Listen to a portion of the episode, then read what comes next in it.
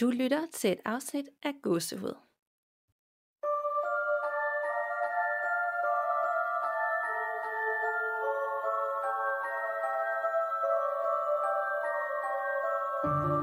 Hej Nana og hej Christina. Goddag. Hej Danika. Hej Nana. Hej. Og velkommen til episode 70. Lidt en milepæl. Ja, Det er jo lidt et øh, normalt research-afsnit, men alligevel med et twist, da vi har inviteret dig, Christina, med igen, som også var øh, med øh, til den trofaste lytter, der måske kan huske det tilbage i afsnit 31 om hjemsøgte forlystelsesparker. Ja.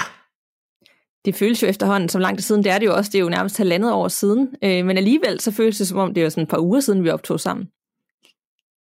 Ja, jeg er helt enig.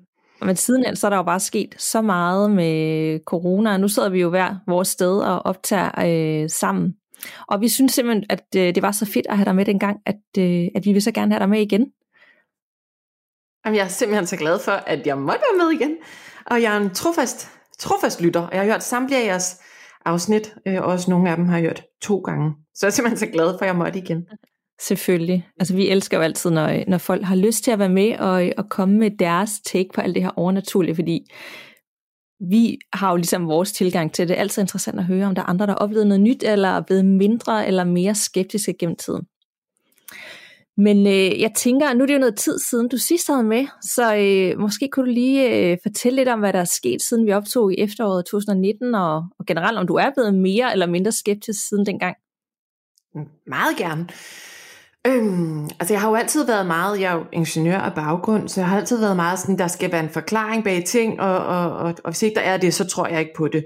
Men jeg tror jo på, at der er et eller andet mere mellem himmel og jord, end man lige ved af. Og, øhm, og jeg har også oplevet øh, noget siden sidst, og det er ret syret, for jeg har jo været sådan en, øh, ligesom dig, Danika, der, der lider vanvittigt meget af søvnparalyse. Men så flyttede vi, og det er der, jeg forstår det simpelthen ikke. Vi flyttede øh, fra, fra en by til en anden, og i det gamle hus, der havde jeg det en gang om ugen. Altså jeg havde det virkelig ofte der, og de var voldsomme, mine søvnparalyser, hvor der stod mænd øh, nede for enden af sengen, og jeg ikke kunne bevæge mig. Øh, sådan nogle sorte skikkelser, ikke? er så ulækkert. Og øhm, så flyttede vi, og så var der ingenting i det hus, vi bor i nu. Lige indtil, at jeg var i et sommerhus. Og det var så syret, for jeg kom ind i det der sommerhus.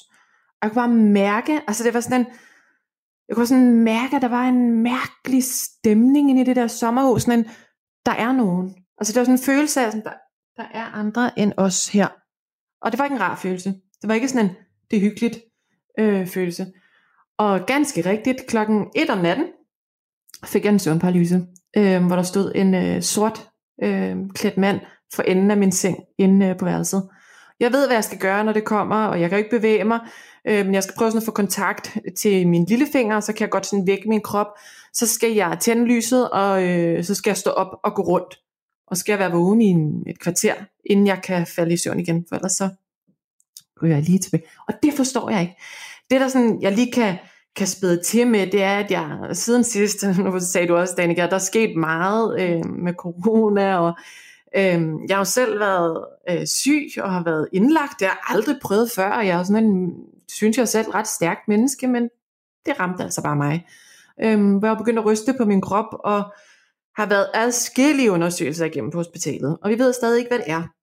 Men det vi ved, og som jeg lige har fået svar på i sidste uge, det er, at jeg lider af narkolepsi. Og øh, narkolepsi, altså dem, der ikke kender det, det er det der, hvor man kan falde i søvn sådan midt oven i pasdagen. Mm. Øhm, hvis man har det voldsomt. Jeg har det heldigvis ikke voldsomt, men jeg kan for eksempel ikke gå i biografen. Jeg falder altid i søvn i biografen. Øh, jeg falder i søvn, når jeg ser film herhjemme. Jeg skal kun lige lægge mig på min seng, og så sover jeg. De siger, at det godt kan hænge sammen med min søvnparalyse. Mm. Mm. Det hænger bare ikke i mit hoved sammen med, men hvorfor har jeg så kun søvnparalyse i det gamle hus, og ikke i det nye? Men når jeg så kommer til, altså, jeg forstår det ikke. Jeg forstår Nej. det simpelthen ikke. Det er meget interessant, fordi man netop har den her videnskabelige tilgang til søvnparalyse med, at og det er der en naturlig forklaring på. Øhm, og det, det sker på grund af det og det, men at der så faktisk er forskel, ikke? Så det er så øh, mig, der har en hund. der også vil være med. Det er bare hyggeligt. nu ser spøgelser. ja. Det er så fint. Der skal være plads til hunden. Jeg har også nogle gange børn, der kommer forbi. Og så øh, det er en del af det at, at optage hjemmefra i de her tider. Ja. ja. Men så har du da gennemgået helt enormt meget, siden vi optog sidst, ikke? Og jeg har jo også fulgt dig på Instagram i forhold til dit øh, sygdomsforløb, og du har jo virkelig været igennem meget. Øhm, og jeg tænker også, altså uden at vide det, man må også blive sådan mere, det ved jeg ikke, altså, på en eller anden måde, mere skarp og lægge mærke til ting. Er det, er det noget, jeg forestiller mig i forhold til, altså man ligesom bliver grounded på en anden måde, man får mere ro på, fordi man nu er fokus på sygdommen. Har det ligesom åbnet op for, for den anden side? Altså er der nogle ting, du har oplevet ud over søvnparalyse, hvor du tænker, det var mystisk? Det er der ikke, men jeg, jeg vil give dig ret i, at øhm, altså en sygdom gør et eller andet ved en. Altså man bliver mere sådan modtagelig øh, på en eller anden måde, og får nok også sådan en, en, en følelse af, at der er mere mellem himmel og jord. Øhm, jeg kan huske, at jeg skrev til dig, øh, Danika, der var indlagt øh, sidste gang, mm.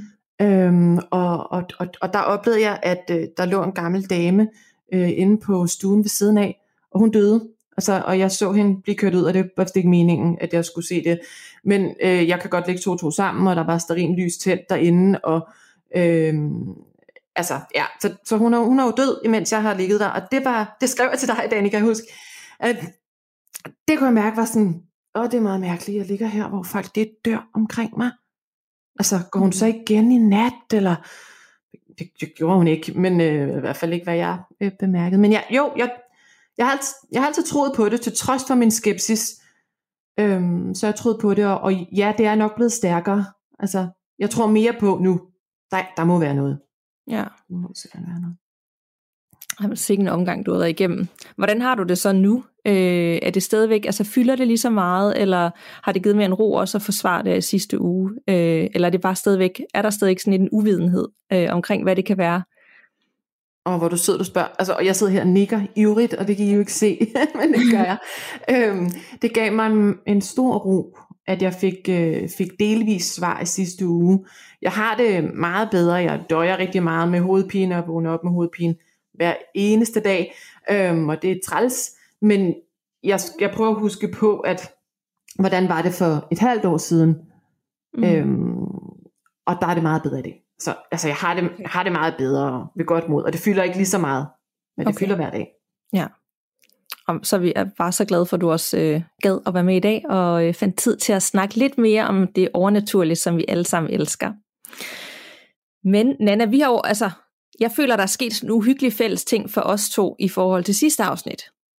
Ja, det må man sige. Ja, fordi vi havde jo det her sidste afsnit, øh, hvor at der var nogle lyttere, der begyndte at skrive, øh, kan I også høre et eller andet ved omkring 25 minutter inde i afsnittet?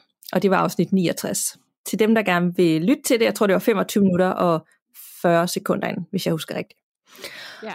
Og det har vi jo fået tit øh, besked om, for alle mulige afsnit. Hvad var det for en lyd lige der, og hvad var det? Og jeg lytter altid igennem og tænker, nogle gange så kan jeg høre et eller andet skratten, eller og det er bare teknikken, jeg, du ved. Jeg har ikke rigtig haft den her følelse af sådan, og der var et eller andet, jeg ikke kunne forklare. Men jeg kan godt sige dig, at da jeg så skulle lytte det sidste igennem igen, og igen tænkte jeg, at det er sikkert et eller andet, jeg ikke kan høre her, og andre kan høre. Så kunne jeg sørge med at høre meget tydeligt, at der blev sagt hej med en mandestemme. Ja, nemlig, altså, og der, der var jo også noget, der var nogen, der skrev i afsnit 68, at de også ligesom kunne høre noget, jeg mener, det var 52 minutter inden, og nogle sekunder. Øh, og det kunne jeg godt høre, men det kunne du ikke høre. Jeg kunne bare ikke høre, hvad det var, der blev sagt. Øh, men det er lidt spøjst, også fordi, at, at jeg, som nogen rigtig nok også har pointeret, fortalt om i afsnit 68, at jeg var begyndt lidt at sådan bede min guider om hjælp til alle mulige ting, og, og bedt dem om at give mig et tegn, og så var der nogen, der sagde, at det måske kunne være det. ja. Altså, så måske det er min skyld. Ja. det er din skyld, at jeg blev så bange, da jeg sad og lyttede igennem. Nej. Ja. Jeg var sådan, da jeg hørte det, for jeg ikke havde forventet det var noget, så jeg var sådan, altså jeg smed virkelig telefonen fra mig, øh, for jeg bare ikke havde forventet, at jeg skulle høre så tydeligt et hej. Og det var bare sådan, nu har vi lavet så mange afsnit, og på en eller anden måde var kulmineret det bare i, der er vi har så tit fået besked fra andre, der altså folk kan godt lide, eller spøgelserne kan godt lide at høre med, eller min morfar, der er død, han kan godt lide at, at være med, når I optager, man tænker sådan, det er lidt, lidt syret for at vide, men men hyggeligt ja. nok, ikke? Og så er der jo. bare det der hej, og det var ligesom om, det, det var på en eller anden måde bare et tegn for mig, sådan, det er ikke bare for sjov, eller nu lader vi som om, at der er spøgelser. Det, ja, det ændrede bare et eller andet for mig, at det var med. Helt klart, også for mig. Det er, det er lidt sjovt. Og så, ja, ja, jeg kunne bare godt tænke mig et tydeligere tegn på de der guider, fordi jeg har en masse spørgsmål til dem. nej, nej, nej, nej. Undskyld. Ja. ja. Nu er jeg meget spændt på, hvad når vi skal, det her det udkommer, hvad der så kommer med øh, af beskeder, ja. efter du har sagt det der.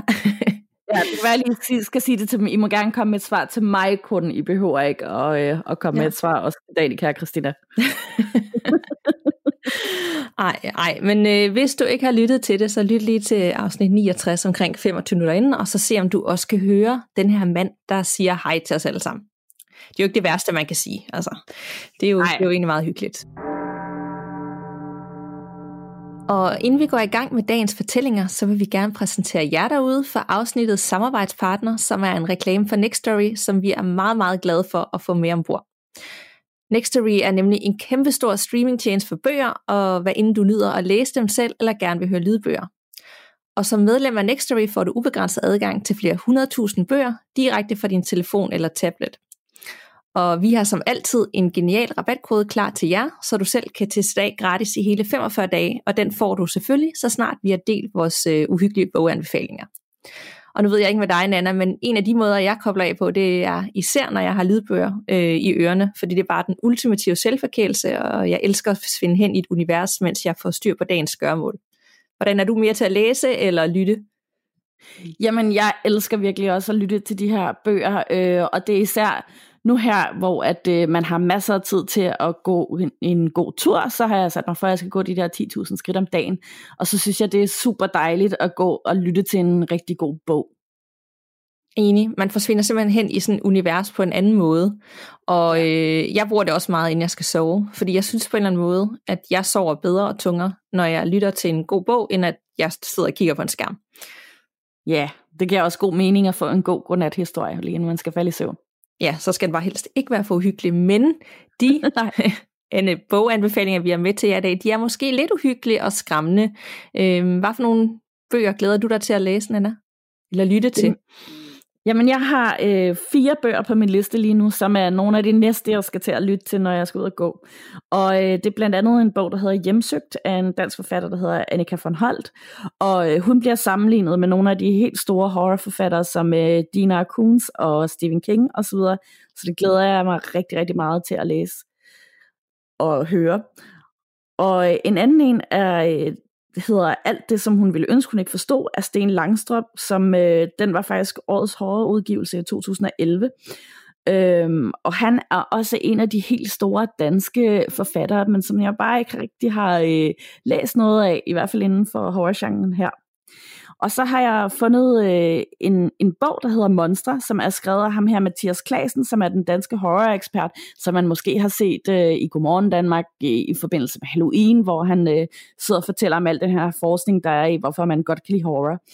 Øhm, og øh, hvis man vil læse mere af ham, så øh, bidrager han også med en lille novelle i en novellesamling, der hedder Velkommen til dybet, og har skrevet en anden bog også, der hedder Homotomi Tinnitus, som øh, handler om øh, det nye hold her af danske horrorforfattere.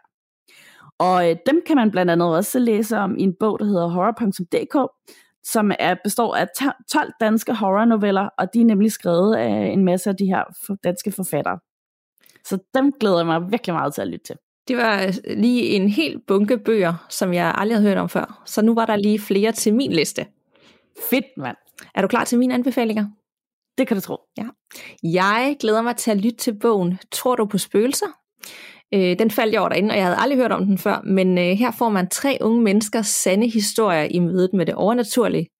Her blandt Tejs, der kommer til at spille ånden i glasset, og det ved vi jo altid, det er ikke en god idé. Så møder man øh, Monika, der får besøg af en lille pige om natten, og Anne, som øh, tiltrækker spøgelser, hvor inden hun går hen, sang mange flere førstehåndsmøder med ånderne.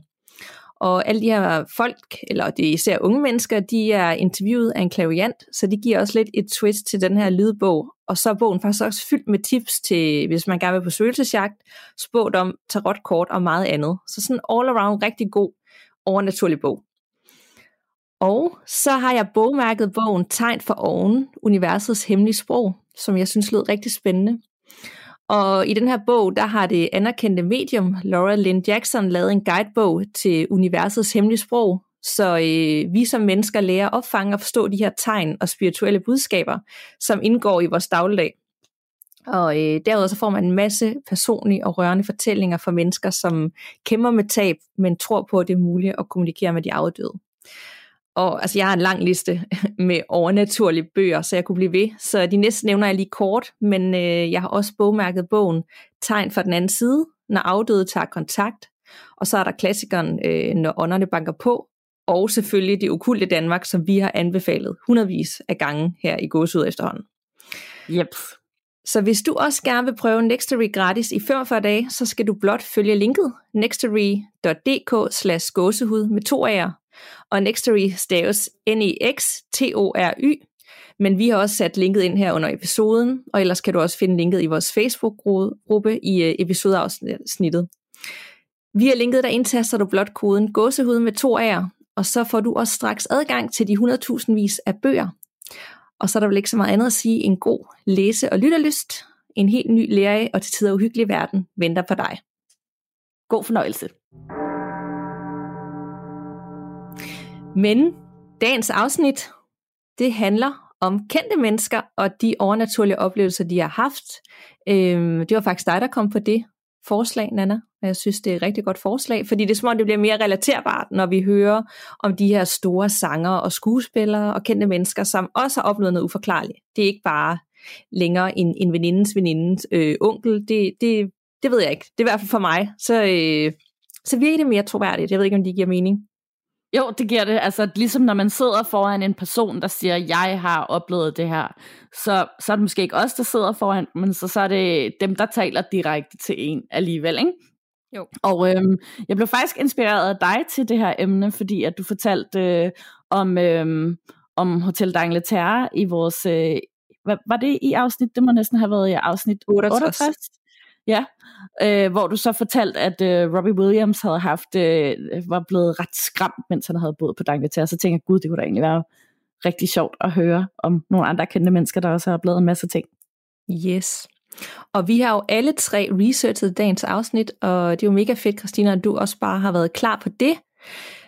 Så vi tænker, øh, hvis du eventuelt kunne starte, Nana, og fortælle lidt om de kendte, du har med, og så fortæller jeg lidt, og så fortæller Christina også lidt om nogle kendte i Danmark. Yes. Og øh, jeg har taget to popprinsesser med, og den første er Miley Cyrus. Og en gang, da Miley Cyrus var på tur i Europa, der lejede hun en lejlighed i London lige over for det meget kendte indkøbscenter Harrods. Og hun fortæller, at lejligheden, hun boede i, den var hjemsøgt.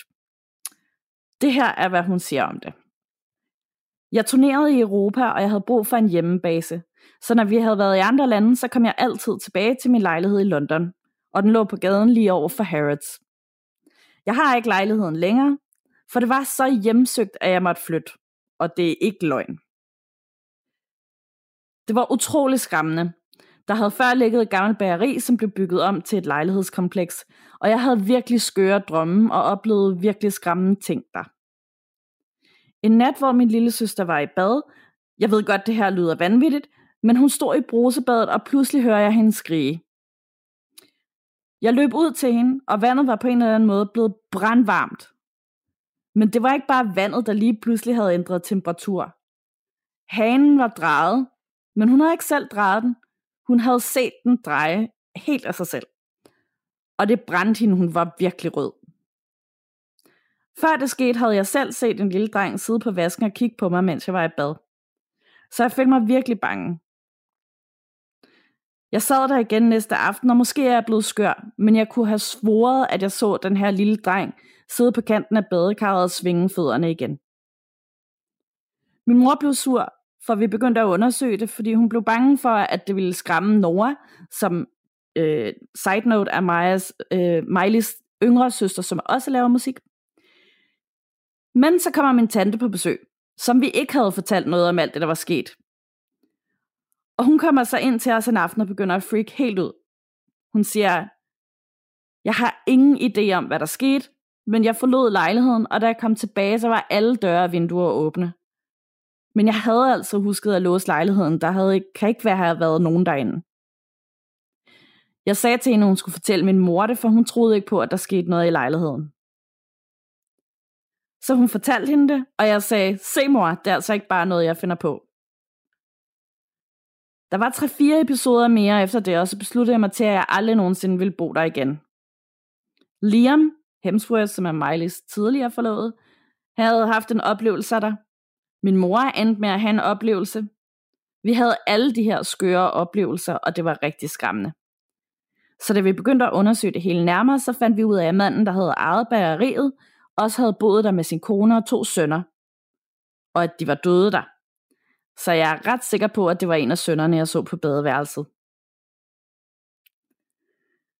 Og så er der en anden popprinsesse, som hedder Demi Lovato.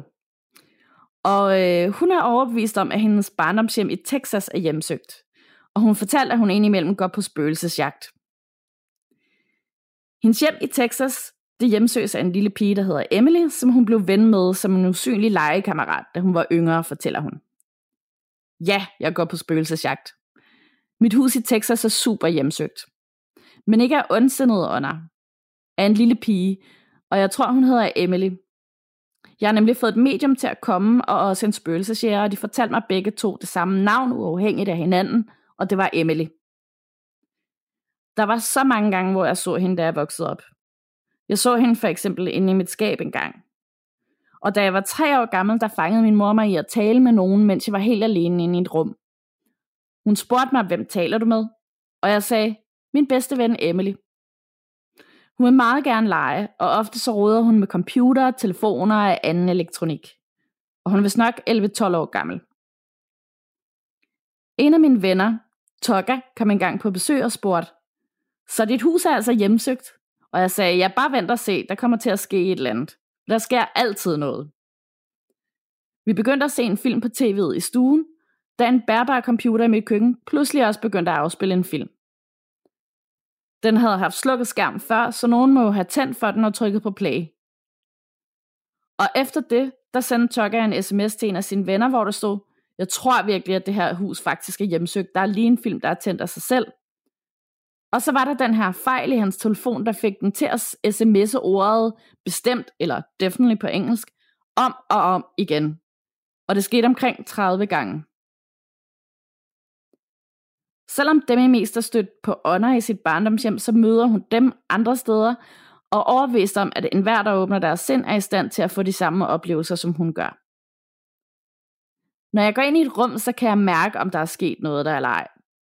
Eller om et hotel for eksempel er hjemsøgt. Jeg tror, at jo mere til stede du er i din hverdag, jo mere opmærksom er du på dine omgivelser og energien i rummet. Når du er følsom over for energi, så kan du mærke, hvis der er noget der ikke er, som det skal være. Eller om der kommer til at ske noget. Lovato fortæller også, at hun ofte opsøger og taler med medier og klaverianter. Jeg tror, jeg har en rigtig stærk forbindelse til efterlivet. Min mors ven er medium, og vi har talt om rigtig mange ting. Der sker bare mange uforklarlige ting for mig. Og når jeg går ind i et rum, så kan jeg ligesom mærke, om der er sket noget, tilføjer hun. Da hun var på sin Neon Lights Tour i 2014, var der en fan, der fangede et mystisk billede af hende på scenen under en koncert. Man kan ligesom ane et ansigt bag hende, og det ser ud som om personen er klædt i en slags militærlignende jakke. Og ansigtet har et creepy, grinende udtryk. Der er flere klaverianter, der har set billedet, men der er ikke nogen af dem, der kan bekræfte, at det er et rigtigt spøgelse. Og hvis vi skal være helt ærlige, så ligner det faktisk også lidt noget, man kan lave med en app, der hedder Ghost. Så muligvis så er det bare tale om et manipuleret billede her. Men øh, de her klavianter, de siger også, at når det er, hun går på spøgelsesjagt og har så tæt en kontakt med den anden verden, så er det jo ikke usandsynligt, at hun kommer til at samle noget op på et tidspunkt, hvis ikke hun allerede har gjort det. Mm. Og øh, Lovato, hun fortæller mere om alt det her i øh, The Ellen Show, og jeg skal nok lægge et link ind, hvor man kan se det i Facebook-gruppen. Og så tænker jeg, at jeg også lægger et link ind til det her billede, hvor man ligesom selv kan vurdere, om det er en hoax, eller om man selv synes, at det ligner en ånd. Hvad synes du? Du har set billedet, ikke? Jo, jeg har set billedet, og jeg synes faktisk, det første jeg tænkte var, at der var en, at, at det ligesom havde fanget en, der stod ude i kulissen og kiggede på hende. Hvilket heller ikke rigtig ville kunne passe, fordi at hovedstørrelsen var cirka lige så stort som hendes hoved, så, så det ville jo ikke rigtig give mening. Øhm, men, men ja, ja, jeg synes ikke, det ser specielt ægte ud heller. Okay, og det går meget sjovt at se alligevel. Ja, helt klart.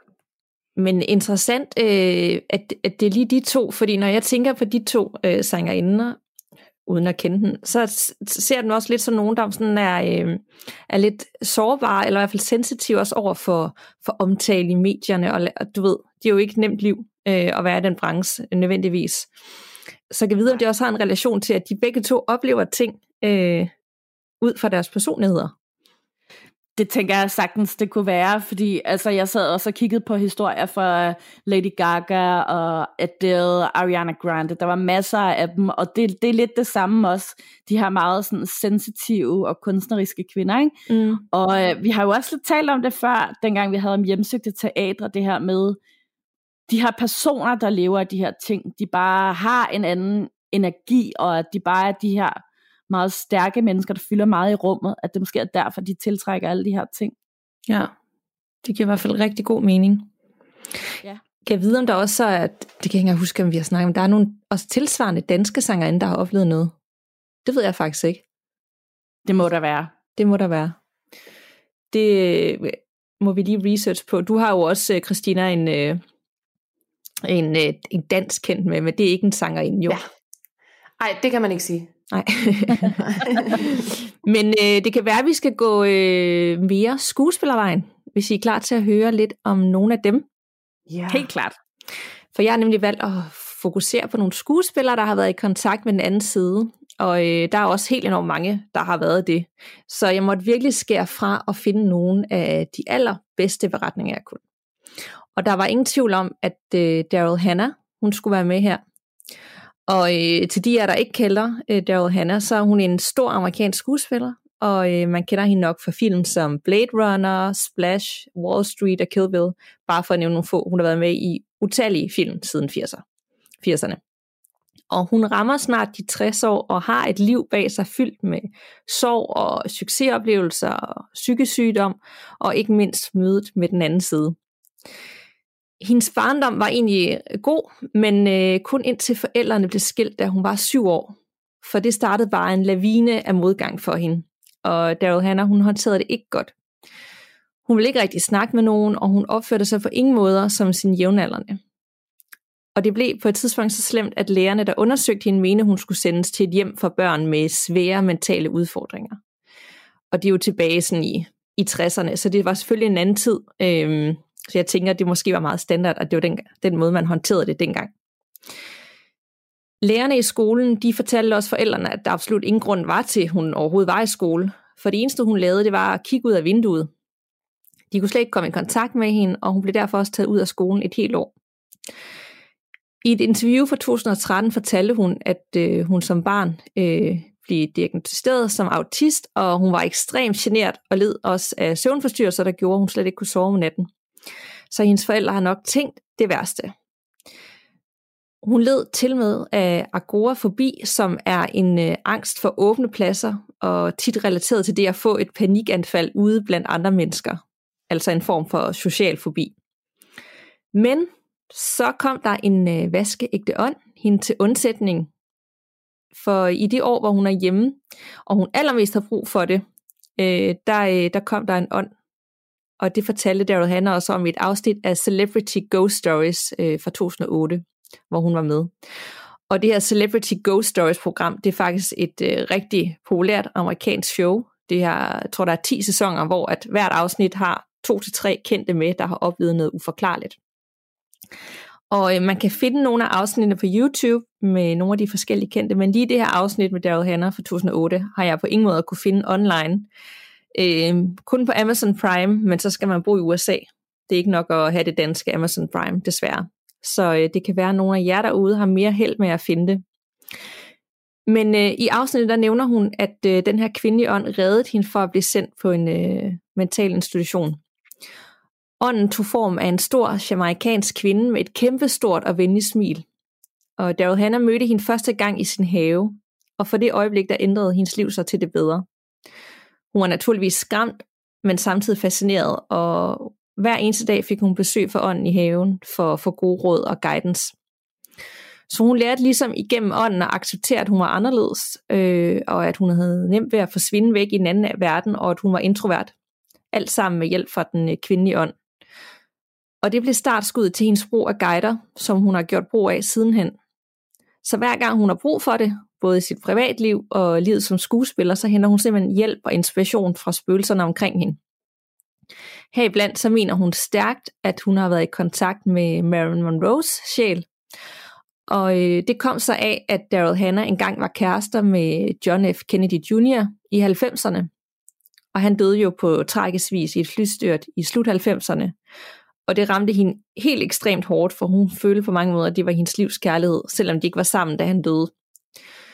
Så hun sørgede øh, rigtig længe, og et år efter hans død, der skulle hun spille Marilyn Monroe i The Seven Year Itch teaterstykket i London. Og netop fordi Marilyn Monroe havde en affære med JFK Juniors far, nemlig John F. Kennedy, så øh, mente Daryl Hannah, at det bragte den sammen på en måde, da hun indtog hendes rolle på teaterscenen i London i en tid af hendes liv, hvor hun var allermest sårbar. Og netop Marilyn Monroe, hun er jo et af de spøgelser, der har været mest aktiv efter sin død. Og jeg søgte også på det, både på YouTube og Google, og der er massevis af formodninger om, at hun stadigvæk hjemsøger The Roosevelt Hotel i Hollywood, øh, sit gamle hjem i LA og flere af de teaterscener, hun arbejdede på. Så øh, det er faktisk meget interessant, hvor meget hun stadigvæk fylder og bliver omtalt på et åndeligt plan, når man tænker på, at hun døde helt tilbage i 1960'erne, husker jeg det som. Så jeg tænkte faktisk også, at vi skulle have et afsnit med kendte mennesker, som er døde, men som stadigvæk har en eller anden form for tilstedeværelse på jorden. Det skal vi helt klart have, ja. Øhm, og inden jeg lige fortæller næste, jeg har nemlig en til skuespil med, så gad jeg egentlig godt høre jer to, om I tror, man er mere tilbøjelig til at komme i kontakt med den anden side, som vi snakkede om. Hvis man er sensitiv eller har tendens til at forsvinde væk i sin egen eventyrverden, som Daryl Hannah her har haft, eller har tendens til. Jeg vil gerne prøve at svare. Ja. Øh, og og jeg, jeg, tror, jeg tror, når man er sensitiv, så har man en tendens til at være mere åben over for, for de her øh, altså ting, andre ting. Men det tror ja. jeg.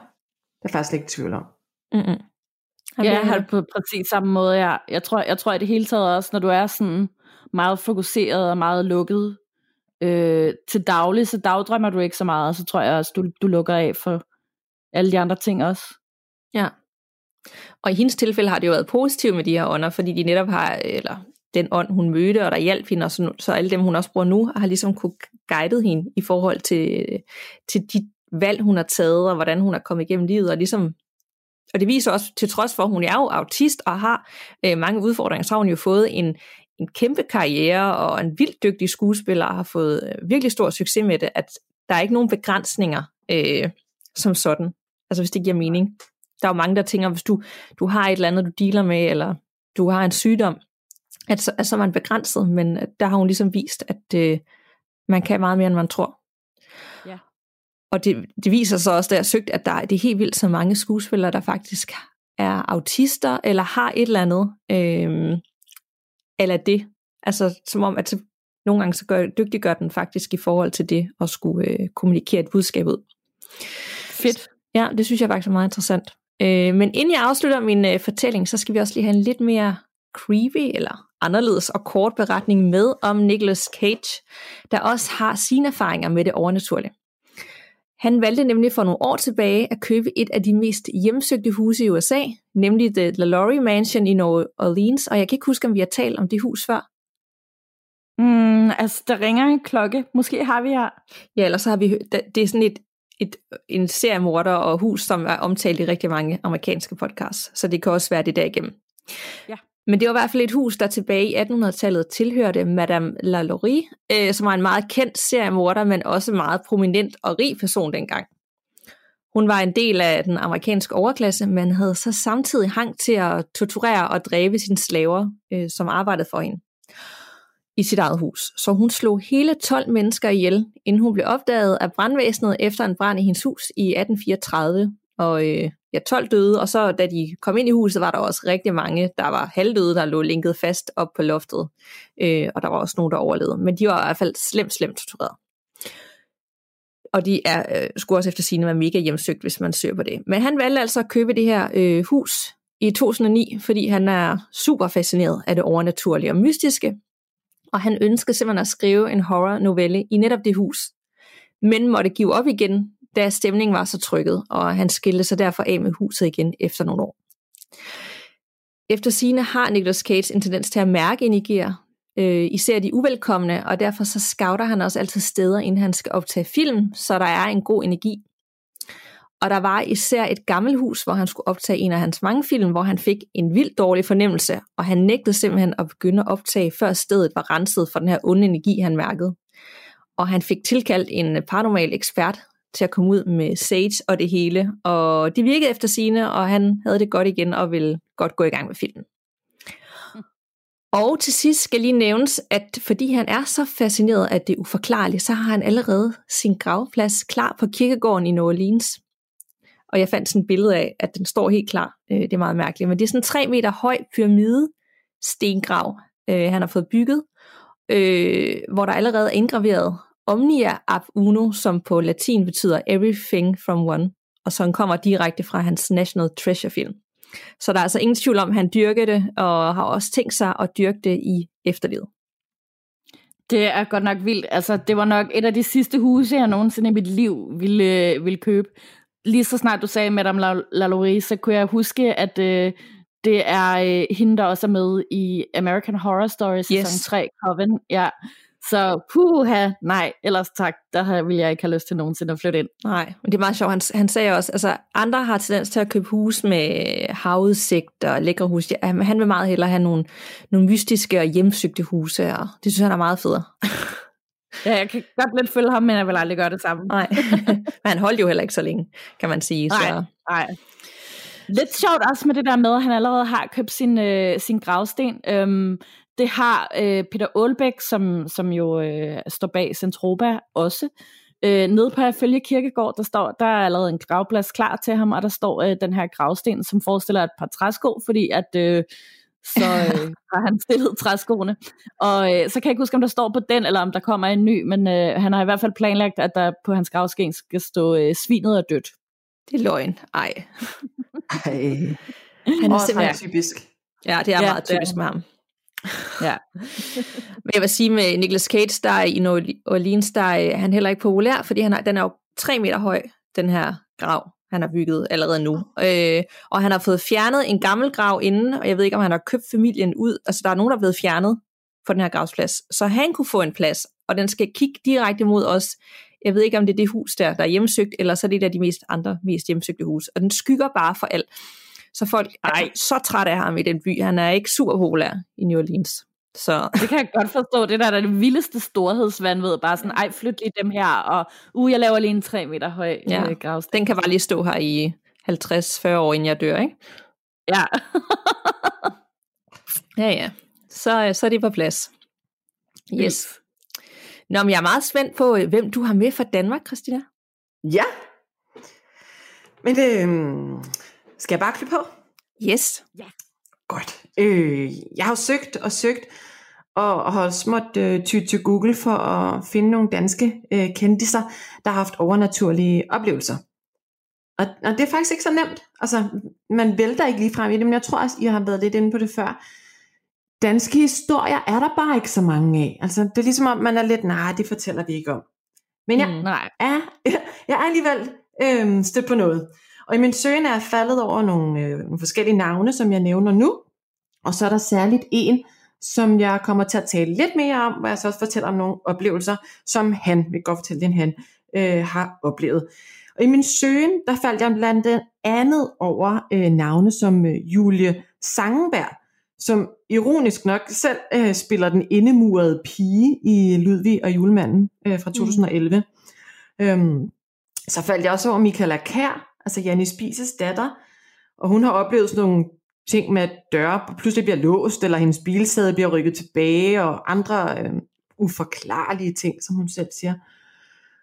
Og så er der øh, danseren Claudia Rix, hende der fra øhm, øh, Vild med Dans, som har oplevet øh, hjemme hos en veninde af højtaler, simpelthen er faldet ned, og billeder er fløjet til side.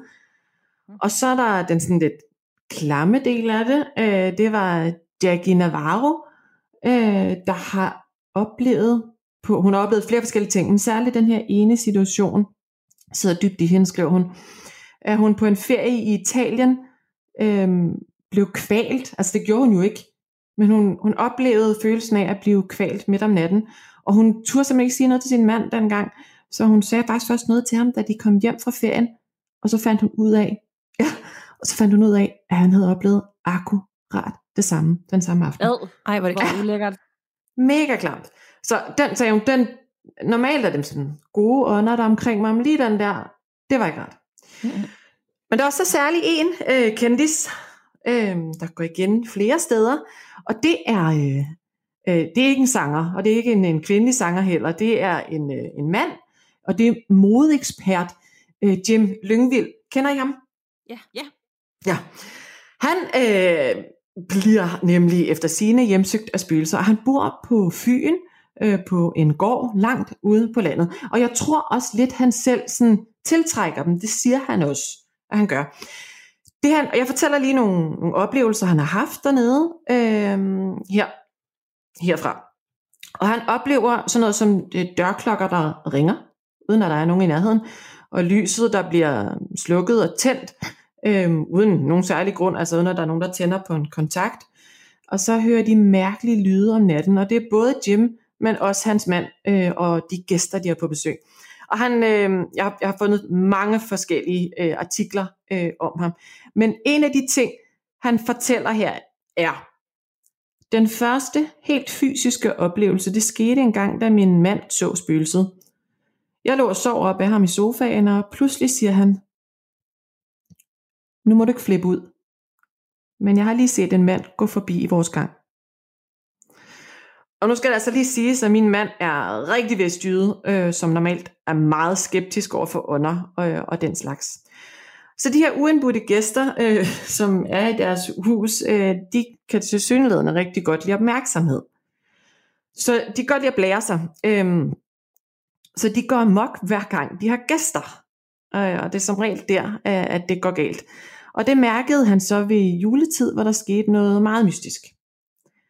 Han fortæller. Min søster lå og sov, og pludselig vågnede hun, fordi hun blev vækket af en lyd. Hun hørte tydelige skridt mellem stuen og køkkenet. Og så sent som i den forgangne weekend, det, det passer jo ikke, fordi artiklen er ret gammel, men da den blev skrevet, var det den forgangne weekend, at der sket mystiske ting og sager i Jim Lyngvilds hjem.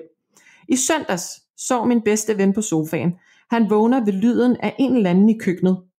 Han tror først, det er min mand, der larmer, men så opdager han, at klokken er to om natten, og han er den eneste i huset, der er vågen. Det lyder simpelthen som om, der står en mand i køkkenet og renser sine støvler med en børste. Og bagefter lyder der sådan et swup, altså ligesom når man tager støvlerne af. Men der er ikke nogen mennesker i køkkenet. Og udover den her støvlebeklædte mand i køkkenet, øh, så render der til synlædende også en kvinde rundt i huset. Øhm, han har en del af de her historier, altså han er ret vild. Han har virkelig oplevet meget. I nat sov min bedste ven i gæsteværelset, og han hørte skridt, der slæber, og lyden af noget, der sådan fejrer hen af gulvet. Og det skal jeg lige huske på, fordi der kommer en pointe lidt senere til den her fejelyd. Derudover hører han en slags lydklip af noget rolig musik, som hurtigt forsvinder igen.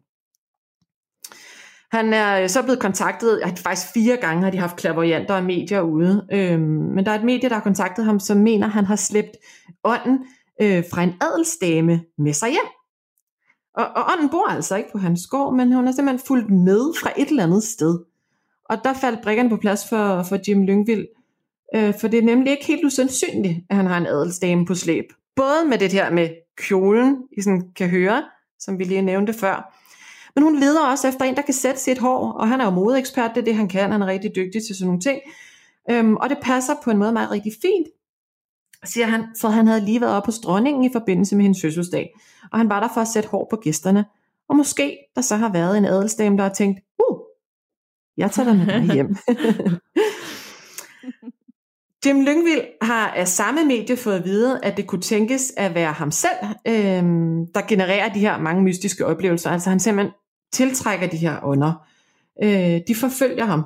Så nu vil han lige prøve at gå lidt i, i dybden med det, og han vil også prøve at lære at lukke ned for energierne, som I også har talt en del om, hvordan man gør. Øhm, og han får blandt andet hjælp af både et medie og en regressionsterapeut, der hjælper ham øh, med det her.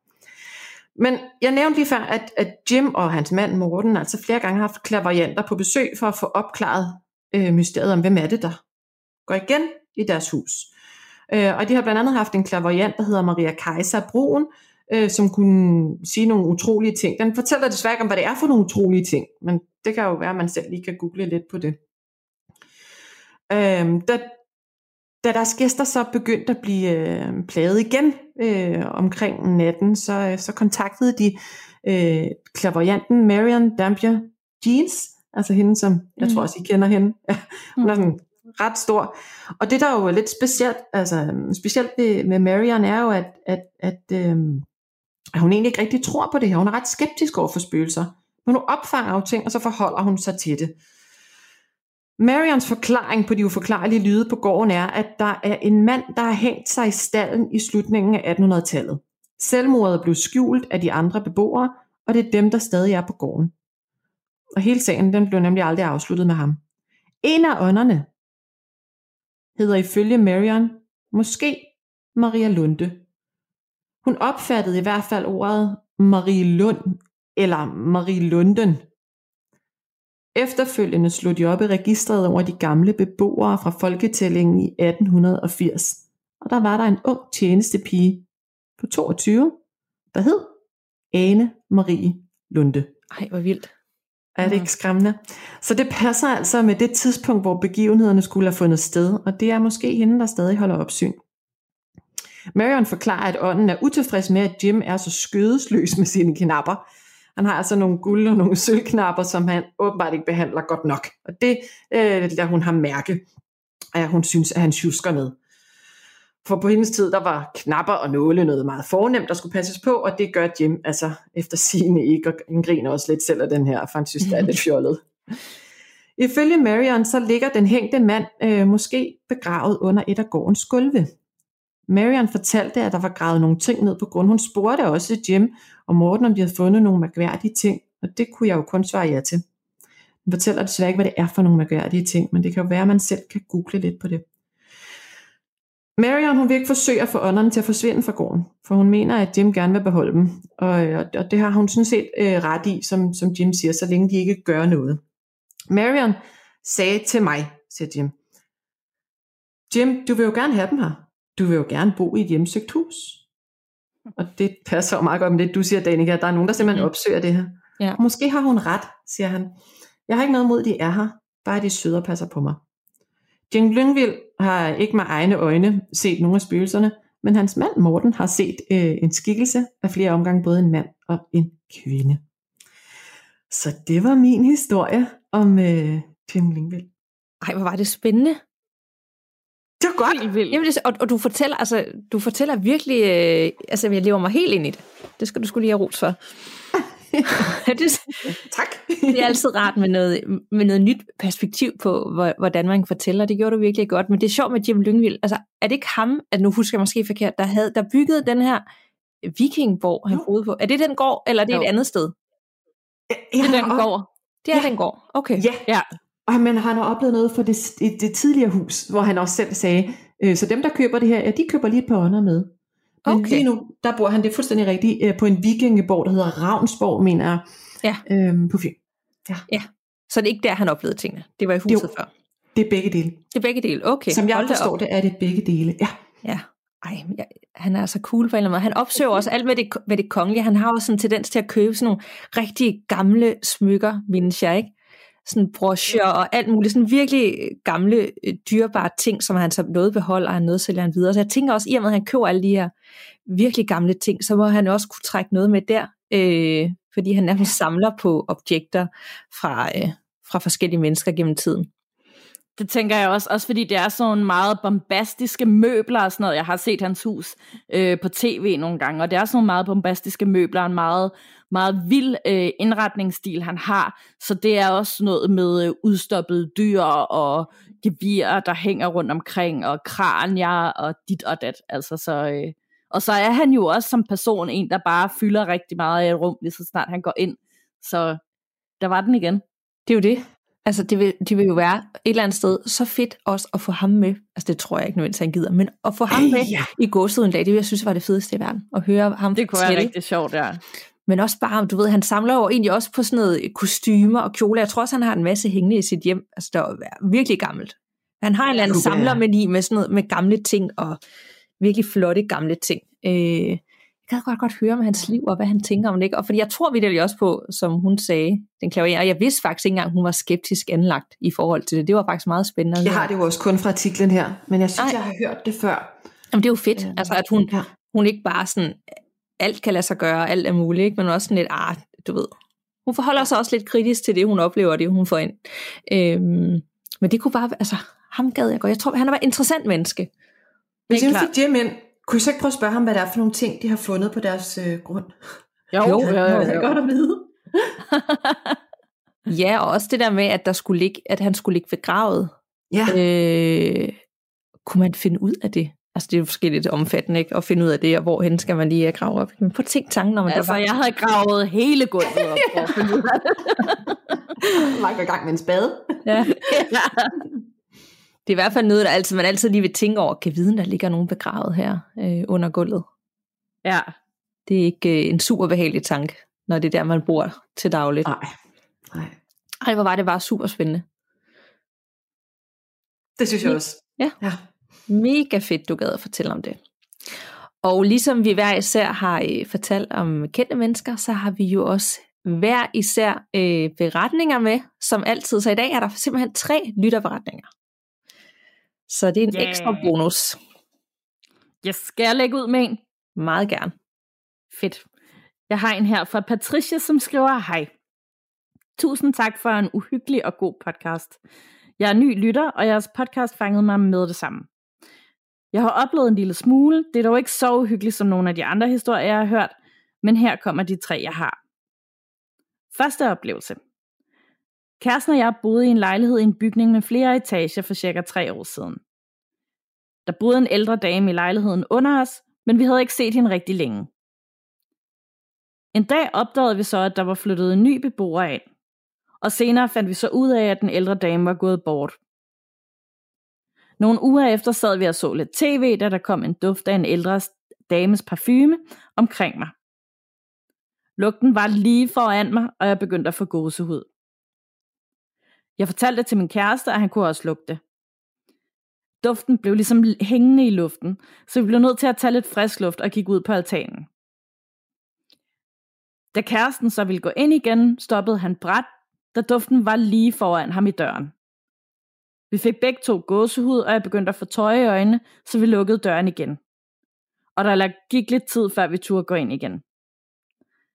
Det var pænt skræmmende, men vi regner med, at det var den ældre dame, der lige kom forbi en sidste gang. Oplevelse 2. Kæresten og jeg var i sommerhus ved Els. Vi havde lejet et lækkert gammelt hus. Vi skulle være der i to uger, men allerede to dage inde i vores sommerferie oplevede jeg en mand stå i døren til soveværelset. Han havde en høj hat og mørkt tøj på, og han stod der bare og kiggede. Jeg kunne ikke rigtig sove, for jeg følte bare, at hans øjne kiggede på mig. Jeg fik gåsehud og var bange, men han stod der bare. Til sidst faldt jeg heldigvis i søvn med ryggen til, til ham, men det var pænt uhyggeligt. Morgen efter blev vi vækket af brandalarmen, og vi blev simpelthen så forskrækket, at vi sprang ud af sengen og slukkede for den. Få minutter efter startede den igen. Der var koldt omkring det sted, den hang, lige ude foran soveværelset, så jeg tænkte, at det måtte være manden, der lavede sjov med os. Vi fik slukket brandalarmen helt igen og tog den ned. Vi tjekkede selvfølgelig, om det var batteriet, der var ved at dø, og spurgte vores udlejer af sommerhuset om, hvornår de sidst havde skiftet batteri. Men det havde de gjort lige inden vi kom. Det er altså pænt skræmmende. Oplevelse 3. Kæresten sad en aften alene hjemme og så tv, da han meget klart hørte tre trin, og hans dør til mellemgangen gik stille og roligt op. Få sekunder efter sprang en af pærerne i hans lampe, og han blev simpelthen så forskrækket. Han ringede til en bekendt, som fortalte, at det kunne være hans afdøde mor, der var på besøg, og at han kunne prøve at snakke med hende. Han prøvede, men der skete ikke rigtig noget. Men han var så skræmt, at han forlod lejligheden et stykke tid. Jeg forstår ham egentlig godt, og ville nok have gjort det samme, hvis det var sket for mig. Det var de tre små historier, jeg havde. Hilsen Patricia. Der var lige et sommerhus igen. Øh, Ja. Ligesom var det ikke også lidt det, du eller Christina så med sommerhus? Du så også en sort skikkelse, nu er det så en søvnparalyse, ikke? Jo. Og det var også et sommerhus. Ja. Der er altså et eller andet med, med de der sommerhus nogle gange. Jeg synes, vi har haft mange beretninger på det seneste, hvor det har været i nogle sommerhuse, og der har været en rigtig mærkelig stemning. Det synes jeg nemlig også, og mørke skikkelser og sådan noget. Ja, der har været mange af dem. Og lige op til en sommer, hvor de fleste nok skal i sommerhus igen, fordi vi ikke rigtig skal nogen steder. Ja. Ja. Så øh, der er noget at glæde sig til. Øh. Men øh, tre, tre også uhyggelige og lidt forskellige oplevelser, hun har øh, Jeg kom, haft ja, og jeg kom faktisk lige til at tænke på, om, øh, om en af grundene til, at vi har fået så ekstraordinært mange beretninger om ting, der sker i sommerhuse øh, fra i sommer, om det er fordi, at, at vi jo ikke har måttet rejse nogen steder her under corona, så alle de der sommerhuse og ferieboliger i Danmark, de har bare haft et øh, rekordår, fordi alle skulle i sommerhus. Om det er sådan, at den der ekstra aktivitet af mennesker, der har gjort, at der er sket lidt mere. Ja. Og som om de ånder, som der allerede var der, de var sådan et, ej, slap nu af. Vi behøver heller ikke komme hele tiden. Og så Nej, siger de lige fra. Hvad skal I nu her? Ja. Altså. de, er, de er vant til at have nogle pauser, hvor de ikke skal forholde sig til mennesker, og så kommer de bare og forstyrrer hele tiden. Det er da også irriterende. Ja, vildt irriterende. Så øh, meget interessant. Er I klar til endnu en? Ja. Og øh, det er fra Anonym, og øh, den hedder Pigen i vejkanten. Den er ret creepy. Kære godset. Jeg har hen over det sidste halve år haft to utrolig uhyggelige oplevelser på en mørk landevej, som jeg vil dele med jer. Første gang var i sensommeren 2020. Det havde været en lun og dejlig dag, en rigtig sommerdag, og klokken var sikkert omkring 23 om aftenen, og solen var gået ned og mørket på held. Jeg havde haft et ærne i Svendborg og skulle videre til Odense. På vej til Odense valgte jeg at køre forbi mit hjem, da jeg havde glemt noget, som jeg skulle bruge. Mit hjem ligger cirka midt imellem de to byer, og jeg bor temmelig meget ude på landet, så jeg skulle køre motorvejen for at komme hjem til mit hus. For at komme hen til mit hus, skal man køre hen ad en lang og mørk landevej. Når der er mørkt ude på landet, er der virkelig mørkt, som i helt kulsort. Også selvom det er sensommer. Og fordi der var så mørkt, kørte jeg med det lange lys tændt, da jeg nåede den landevej, som mit hus ligger på. Jeg bemærkede intet, som i absolut intet unormalt på vej hen til huset, da jeg kørte af landevejen. Jeg forsvingede bilen ind i indkørslen og lader den stå tændt, da jeg kun lige skal ind og hente noget i huset. Og så kører jeg videre med det samme. Noget, der maks tog 1-2 minutter. Nå.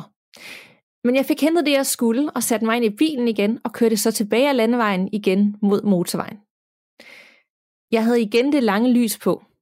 Og pludselig, ude i vejkanten, altså i den side, som jeg netop ganske kort tid forinden havde passeret, og hvor jeg absolut intet havde bemærket, der ser jeg en ganske ung pige komme gående. Jeg når at blive irriteret og overvejer at stoppe bilen, da hun hverken har lys eller refleksvest på, og jeg kun ser hende, fordi jeg har det lange lys på. Da jeg passerer hende, kigger jeg for ligesom at få kontakt med hende og gestikulere, at man altså ikke kan se hende. Men hun går bare videre og stiger direkte ud i luften på en meget uhyggelig måde. Hun registrerer faktisk slet ikke, at der kommer et køretøj, og fortsætter bare med at gå og stiger direkte ud i luften. Tøjet hun er på er helt sort, og hun er meget bleg i ansigtet, og mere når jeg ikke at gøre, da jeg vælger at køre forbi, da jeg får en underlig fornemmelse af, at det ikke lige var nu, man skulle stoppe bilen. Da jeg kørte lidt videre, begynder jeg at undre mig over, hvorfor jeg ikke havde set hende, da jeg netop havde passeret den vej, hun gik på ganske kort for inden, og hvor kom hun egentlig fra, da der ikke ligger nogen hus i miles omkreds. Jeg havde været i mit eget hus i maks to minutter, så hvordan kunne hun nå pludselig at gå der, hvor hun gjorde, da hun absolut ikke havde været der ganske kort tid forinden. Jeg fik dårlig samvittighed og ringede hjem til min mand, da jeg bare var kørt forbi, og bad ham køre ud og lede efter hende for at tjekke, at alt var okay. Det gjorde han, selvom han syntes, jeg var dum, og min hjerne sikkert spillede mig et pus, fordi hvem skulle dog pludselig gå på den vej så sent? Min mand, han er en stor skeptiker, hvad angår det overnaturlige, og han tror bestemt ikke på mig, om mine det havde en rationel forklaring. Og min mand fandt absolut intet, selvom han var ude at lede efter hende få minutter efter mit opkald. Hun ville på ingen måde kunne nå det stykke, hun skulle for at dreje af, inden min mand var nødt hen til hende på den korte tid. Min mand har efterfølgende grinet meget af mig, da jeg som 31-årig nu er bange for at køre på denne grusvej sen om aftenen. Indtil skæbnen vil, at han fik set nogen eller noget en sen aften samme sted. Vi havde netop været på hospitalet med vores lille søn for to år og var på vej hjem. På vej op ad landevejen. Ja, den landevej. Jeg sad bag bilen med min lille søn og koncentrerede mig om ham, da min mand pludselig bremser meget hårdt op.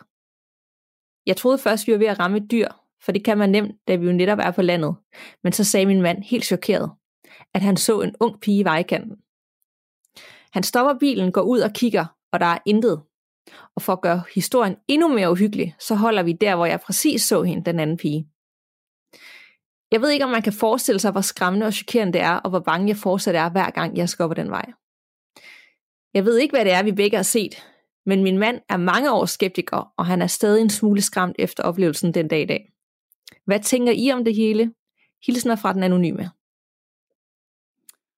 Altså, jeg var simpelthen så tæt på at fejre det af, som bare hendes hjerne, der havde spillet hende et pus, indtil den sidste oplevelse så kom, hvor manden også ligesom øh, ser, at der rent faktisk sker noget. Øh, det er virkelig creepy, ad ja. Jamen, det er så klamt. Øh, jeg kunne slet ikke forestille mig, altså, man ved jo godt med sådan en landevej, og man er helt alene i bilen, og der er jo helt sort. Altså, der, man kan jo ikke ja. se noget som helst ud af det lys fra bilen. At man så kører langsomt forbi en pige, der går sådan, bare stiger noget i luften, og sådan uden udtryk, og helt bleg. Jeg kan lige se, hvordan man ruller sådan forbi den langsomt og kigger til højre, og hun reagerer slet ikke. Og så kører man forbi og kigger sådan tilbage, og så er der bare intet. Det er så ulækkert. Ja, jeg vil sige, det, det der er et eller andet, nu har vi haft nogle stykker af de her øh, vejkants øh, beretninger, og det, det er jo egentlig skørt, fordi et hus er det jo mere klamt, hvis man bor der, der man oplever ting, men der er så også et eller andet ved de der med vejkanter, og se bare folk gå sådan helt zombieagtigt. Ja, altså det er bare også sådan en helt genre for sig selv i forhold til øh, urban legends, men også i sådan nogle øh, folkefortællinger. Der er jo blandt andet den her bog, nu har jeg glemt, hvad den hedder, øh, øh, med sådan nogle gamle, uhyggelige fortællinger om spøgelser og genfærd i Danmark øh, primært i Jylland, hvor at der netop også er et helt kapitel, der handler om sådan nogle vejkants ja. observationer. Og det var jo næsten værre, fordi altså, hvis man forestiller sig, at der har været en ung pige engang, som har været, øh, som er død lige det sted, eller der er sket et eller andet, og så hun bare er, er knyttet til det sted, hvor det er sket for evigt, ja. og går bare sådan i loop frem og tilbage, lige det sted, og kan ikke komme videre. Det er da også vildt sørgeligt. Ja, det er det. Så jeg, jeg tænker faktisk, hvis jeg boede ved det hus, og man havde oplevet det to gange på under et år, at jeg så ville faktisk, øh, ja, altså tilkalde en klaviant, eller få en eller anden ud til at hjælpe den her øh, pige videre, for jeg tænker ikke, at det, det er super fedt at rende rundt der. Helt klart ikke, nej. Ja, det tænker jeg også. Jeg, jeg er også altså, super skræmt over, hvis jeg nogensinde skulle møde en, mens jeg kører bil. Tænk, hvis man selv kører galt, fordi man bliver så forskrækket. Ja, men du, der, hvor du bor, Christina, er det ikke også sådan ude, hvor der er sådan en masse, eller er, på et tidspunkt i hvert fald huske, når du er gået ture, jeg har sådan set, det er også sådan, er det ikke sådan meget natur, og bare sådan, der er ikke rigtig noget? Og vi bor 50 meter fra Hareskoven, ja. og, øhm, og jeg løber jo rigtig meget, og har, øh, jeg har én gang kommet til at, at løbe i skoven, og være optimistisk og tænke, jeg kan godt nå hjem igennem skoven, før det bliver mørkt. Det, det kunne jeg ikke. Så jeg løb jo i bælragende, og der var jeg bange. Men jeg, altså, jeg tænkte også, så står jo bare morder øh, bag hver en til tre, og det gør der jo ikke, men jo, så det er, jo, vi bor i skoven. Ja, så det er ikke lige der, man skal se sådan en pige øh, gå bare sådan helt zombie-tilstand. Øh. Nej. Nej, så det var en, øh, en rigtig klam vejkants historie. Det må man sige. Og du har også en med til os. Ja, det har jeg. Og øh, hvis I er klar, totalt klar. Ej, hvor godt. Ja, og den er jo den er ret interessant. Det er også en, øh, en, en ny lytter, så velkommen til. Og øh, den er interessant, fordi den handler om søvnparalyse, og det ligger jo bare mig meget øh, nært af søvnparalyse, fordi jeg selv lider så meget af det. Ikke? Mm. Så derfor synes jeg, det er fedt, at jeg får lov til at læse den her op. I får den nu. Hej gåsehud. Jeg er først nu stødt på jeres podcast, da jeg aldrig har været en stor podcastlytter. Men det er jeg så nu. Takket være jeres gode afsnit. Så vi siger tak, eller vi siger tak. Jeg har tænkt på at skrive ind til jer flere gange for at dele to oplevelser med jer. Den ene er meget lang, og det er omkring min oplevelse med søvnparalyse for første gang, og jeg håber, at det kan bruges til noget, selvom det som sagt er blevet lidt langt. Den anden er en meget kort beretning om en senere oplevelse, men også med søvnparalyse, men med et twist af liv fra det ydre rum. Uh, Uh. står der. Ja. Min første oplevelse fandt sted en vinter for 6-7 år siden, da jeg stadig boede hjemme hos min far i mit barndomshjem. Huset ligger i et sommerhusområde, omkranset af store træer, og skoven ligger ikke mange minutter derfra til fods. Der findes ingen gadebelysning i området, og mange lyde indtræder efter mørkets frembrud på grund af det rige dyreliv i og omkring skoven. Huset er et gammelt sommerhus af træ, der er lavt til loftet og egentlig rigtig hyggeligt. Eller uhyggeligt, alt efter hvordan man vælger at se på det. På grund af den manglende belysning udenfor og den tætte bevoksning er der bælmørkt om natten, medmindre der er fuldmåne. Det var der ikke den aften. Nu har jeg lagt stemningen for jer. Mit værelse var småt, og træloftet gik skråt ned til den ene side. Min seng stod i det ene hjørne, og der var kun lige en halv meters plads ved siden af og for enden af den. Så småt var mit værelse. Hvis jeg sad op i sengen, havde jeg fronten mod mit vindue. Der var godt og vel to og en halv meter væk. Den aften havde jeg lagt mig tidligt. Jeg havde aldrig gardinet trukket for, da der var intet lys udefra, og hvis det var skyfrit, så havde jeg en smuk udsigt til en stjernehimmel. Jeg vågner på et tidspunkt og er helt sløv i kroppen. Jeg kan høre min far kalde inden fra stuen, og han siger, at min farmor er kommet forbi, og jeg skal komme ud og sige hej.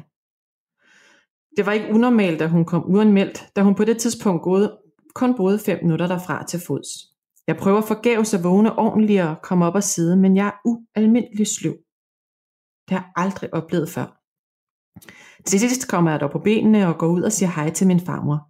Jeg giver hende et kram, og det er som om jeg kan se situationen udefra, samtidig med, at jeg oplever det ske.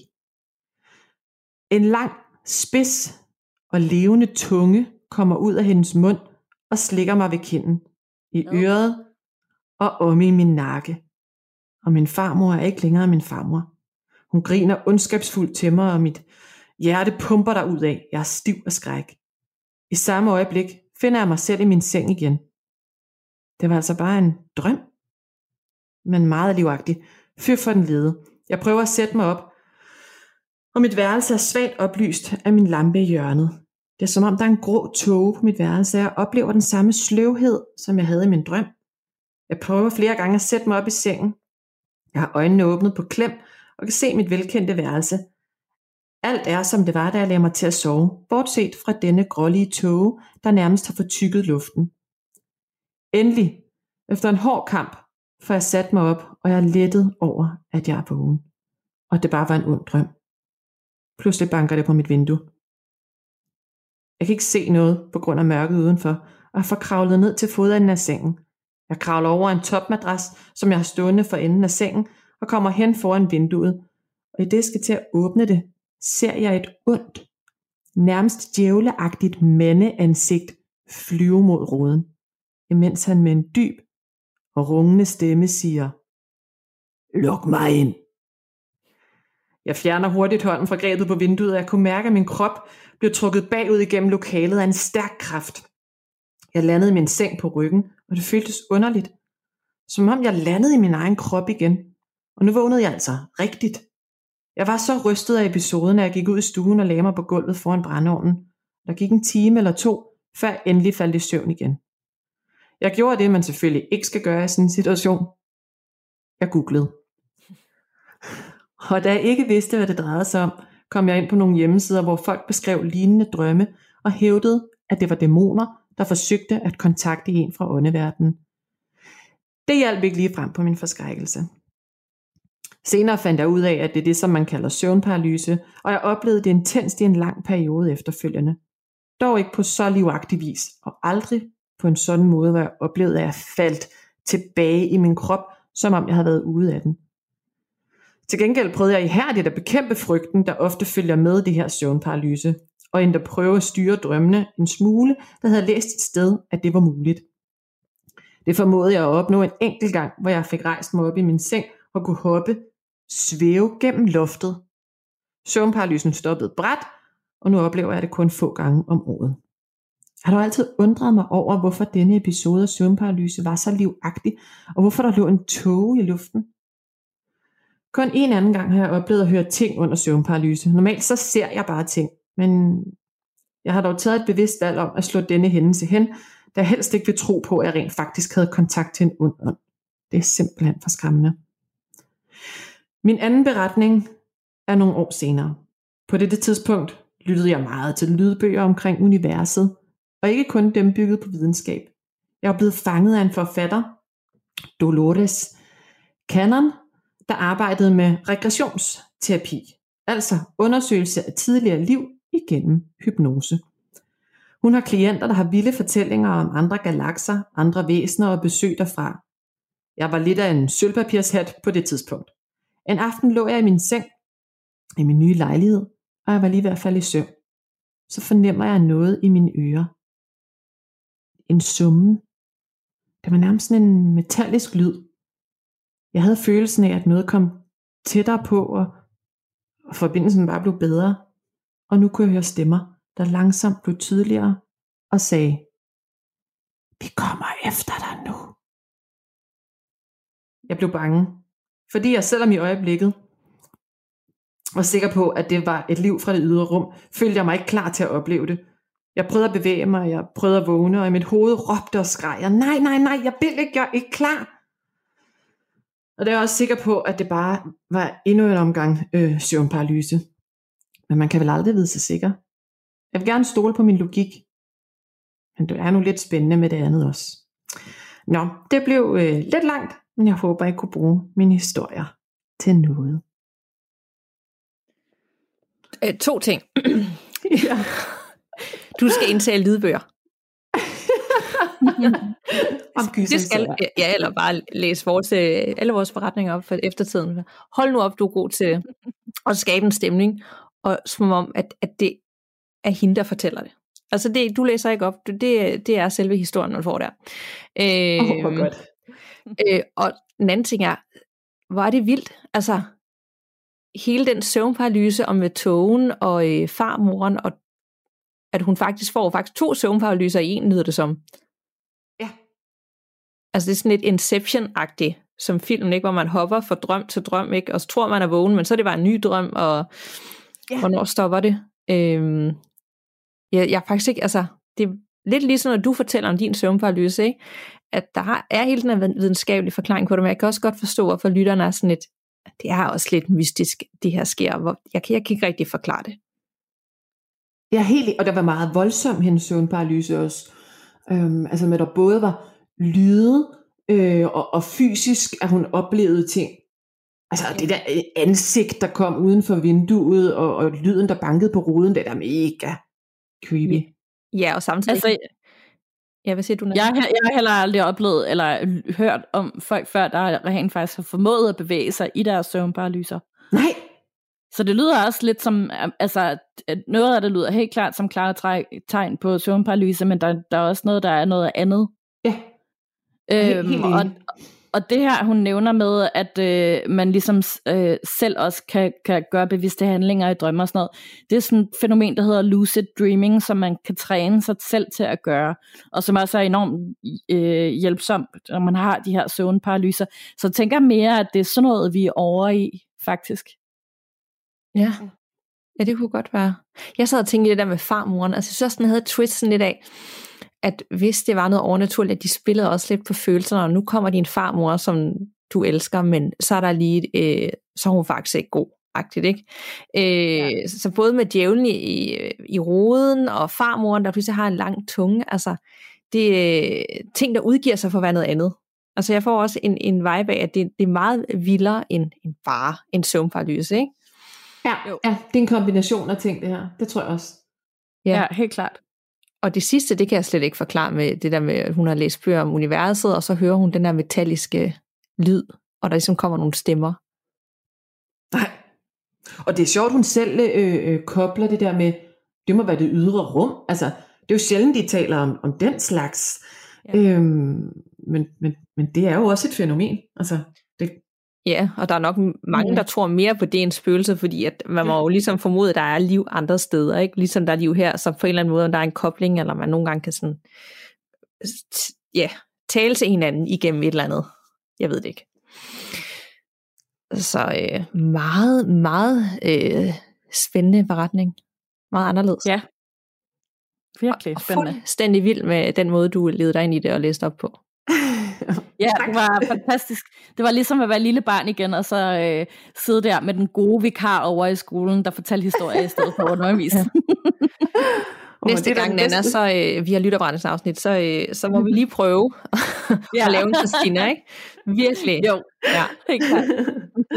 Ej, jeg var vild med det. Øh, og hvis du derude har øh, en beretning, du også gerne vil have, at vi skal læse op, så kan du altid sende den på gåsudpodcasten.gmail.com, og det er gåsød med to af jer, og så når vi til den på et eller andet tidspunkt. Vi er, er lidt bagud, men øh, vi, vi skal nok nå til den. Og så har vi et par gåsødstip med i dag. Vil du starte måske, Christina? Ja, det vil jeg vildt gerne. Og jeg, jeg er faktisk lidt i tvivl om, det har været nævnt før. Jeg ved, I har nævnt dem før, men, men, øh, men om det sådan har været et godsudstip, det ved jeg ikke. Men det er noget, jeg selv er stor fan af, og, og jeg har jo hørt jeres podcast til hudløshed, og nogle har jeg hørt flere gange, øh, så jeg har ligesom måtte finde noget andet. Øh, og jeg blev også sur i, i krimier, øh, for jeg havde brug for, at det var sådan lidt mere ægte. Så jeg øh, er begyndt, og så fandt jeg YouTube, øh, og den der øh, podcast, både en podcast men også et videoklip fra Er der nogen? De her to gutter mm. fra Nordjylland.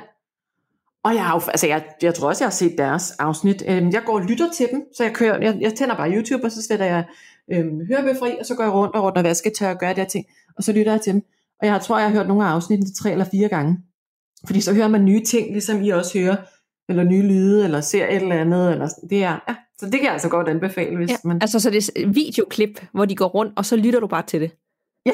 Ej, hvor hyggeligt. Så, så jeg bruger det faktisk lidt som sådan en podcast. Øhm, ja så har de jo også podcast, men jeg kan egentlig bedre lide at lytte til dem, hvor de filmer sig selv. Fordi hvis der så er et eller andet, hvor de siger, så du den hop, eller et eller andet, så kan jeg lige løbe hen og kigge på telefonen. Sådan. Ja. Men ofte er der jo bare meget mørkt, øhm, ja. når, de er, når de filmer. Ej, de er altså også øh, nogle sjove og skønne fyre, ikke? Så øh, jo. de, fungerer så godt på øh, både på lyd, men også bare på billedet. Altså, det, det fungerer bare. Det er bare genialt. Jeg vil rigtig gerne med dem ud en dag. Ja, det sjove er... Jeg har også spurgt dig om, Danika. du skal sige, det var, du lige skulle fortælle, at, at du sendte mig en besked tilbage i efteråret, om, øh, om vi skulle tage til... Det var så lige inden Nordjylland lukkede ned, tror jeg faktisk. Men vi skulle tage til Nordjylland, hvor de havde sådan... Øh, man kunne komme med på spøgelsesjagt. Var det ikke sådan? Eller overnatte et sted med jo, dem? Eller man hvad var det? søge om at få lov til at komme med, og så ja. skrev jeg til dig, Danika skal gøre det her. og så skulle hvad vi sende... Det, man skulle sende en, øh, man skulle sende en video Altså, hvor man ligesom øh, skulle gøre sig fortjent, og så kunne det være, at de udvalgte en. Kan det ikke passe, det var sådan? Ja, ja. jo, lige præcis. Sådan audition. ja, men, ja. Men, så, men så var du sådan, altså, så var jeg sådan et, altså for det første skulle vi til Nordjylland, for det andet, så skulle vi, skulle vi overnatte et eller andet hjemsøgt sted. Ja. Ikke? Ja. Og, vi var ikke engang sikre på, at vi blev udvalgt. Det var så mange ting, der skulle op i en højere enhed, og der var jeg simpelthen bare øh, en bangebuks. Altså, men jeg synes, det var så fedt, at du var sådan, skal vi ikke gøre det? Skal vi ikke bare tage afsted? Ikke? Og det burde man jo bare gøre. Men jeg tror ja. så slet ikke, det blev til noget, fordi så, så var det jo noget, det. lukket. Men, øh, men det var ellers en rigtig god idé. Og det er jo sådan noget, vi gerne vil, eller jeg ved ikke. Det er noget, vi siger, vi gerne vil i hvert fald. ja, ja. Spørgsmålet om, at det nogensinde kommer til at ske. Der tror jeg, at du, Nana, du er sådan lidt mere, nu, nu gør jeg det. Og så, øh, så ja. kan jeg være med på Zoom eller et eller andet. Bare sluk. ja. det er for meget. Ja, yeah. så men når, måske når øh, tingene bliver øh, åbnet op igen og sådan noget, så kunne det godt være, at, at vi tre skulle tage øh, i København, tage på noget. Vi kan jo ikke overnatte der, men vi kan jo godt tage på sådan noget ghost hunt eller et eller andet sted, ikke? Kunne det ikke være sjovt? Det, det er sjovt, du siger det, fordi at øh, i lørdags, der besøgte jeg en veninde, der bor på Christianshavn, og øh, jeg har aldrig besøgt hende før. Og så viser det sig, at hun bor lige bagved, og jeg mener som i lige bagved Lille Mølle, som Nå. vi engang var inde og besøge. Ja. Og så tænkte jeg, den kunne jeg virkelig godt tænke mig at besøge igen. Det var så fedt det sted. Det skulle vi jo også ja. have lavet sådan et, øh, hvor vi inviterede folk med, men det var jo også lige, så begyndte det også at lukke ned igen. Men det skal vi i hvert fald måske til sommer have arrangeret nogle ture ja. dertil. Det var det fedeste sted i verden. Kæft, hvor var det fedt. Det var så fedt, ja. Og der var så meget energi og sket ting og sådan noget. Så det kan jeg virkelig anbefale at besøge. Helt klart. Men vi, vi tre må også lige tage sådan en tur og finde nogle steder, vi gerne vil, vil undersøge på opdagelse. Ja. Jeg er mega klar og mega bange. Ja, så, fedt. Det, er perfekt. det er jo også to gode ting. Sådan skal det også være. ja. øh, jeg har også lige godsudstip, selvom vi ikke lige skulle have et øh, godsudstip med i dag, fordi vi også har de her Nextory anbefalinger. Men det er fordi, jeg så, at der var kommet en ny serie på Netflix, øh, som er en øh, britisk overnaturlig psykologisk thriller-serie, som I måske allerede har set, det ved jeg ikke, men den hedder Behind Her Eyes. Siger det jer noget? Ja. Og du har måske allerede set den? Jeg har set øh, de første tre afsnit eller sådan noget. Okay. Jeg har ikke set den nu. Jeg har bare set traileren, og jeg glæder mig så meget til, at jeg skal starte på den. Er det øh, fiktion, eller er det... Øh? Ja, det er fiktion, som er baseret på bogen af samme navn, øh, som også var mega populær. Jeg tror, bogen er fra 2017. Og så øh, har de så lige udgivet den her serie, det er under en uge siden, som jeg tror, det er en af de mest sete øh, lige nu. Ja. Øhm, nu kan du måske... Har, har du set den endnu? Den Nej, jeg har ikke set den endnu. Det har, øh, Nana har set lidt af den.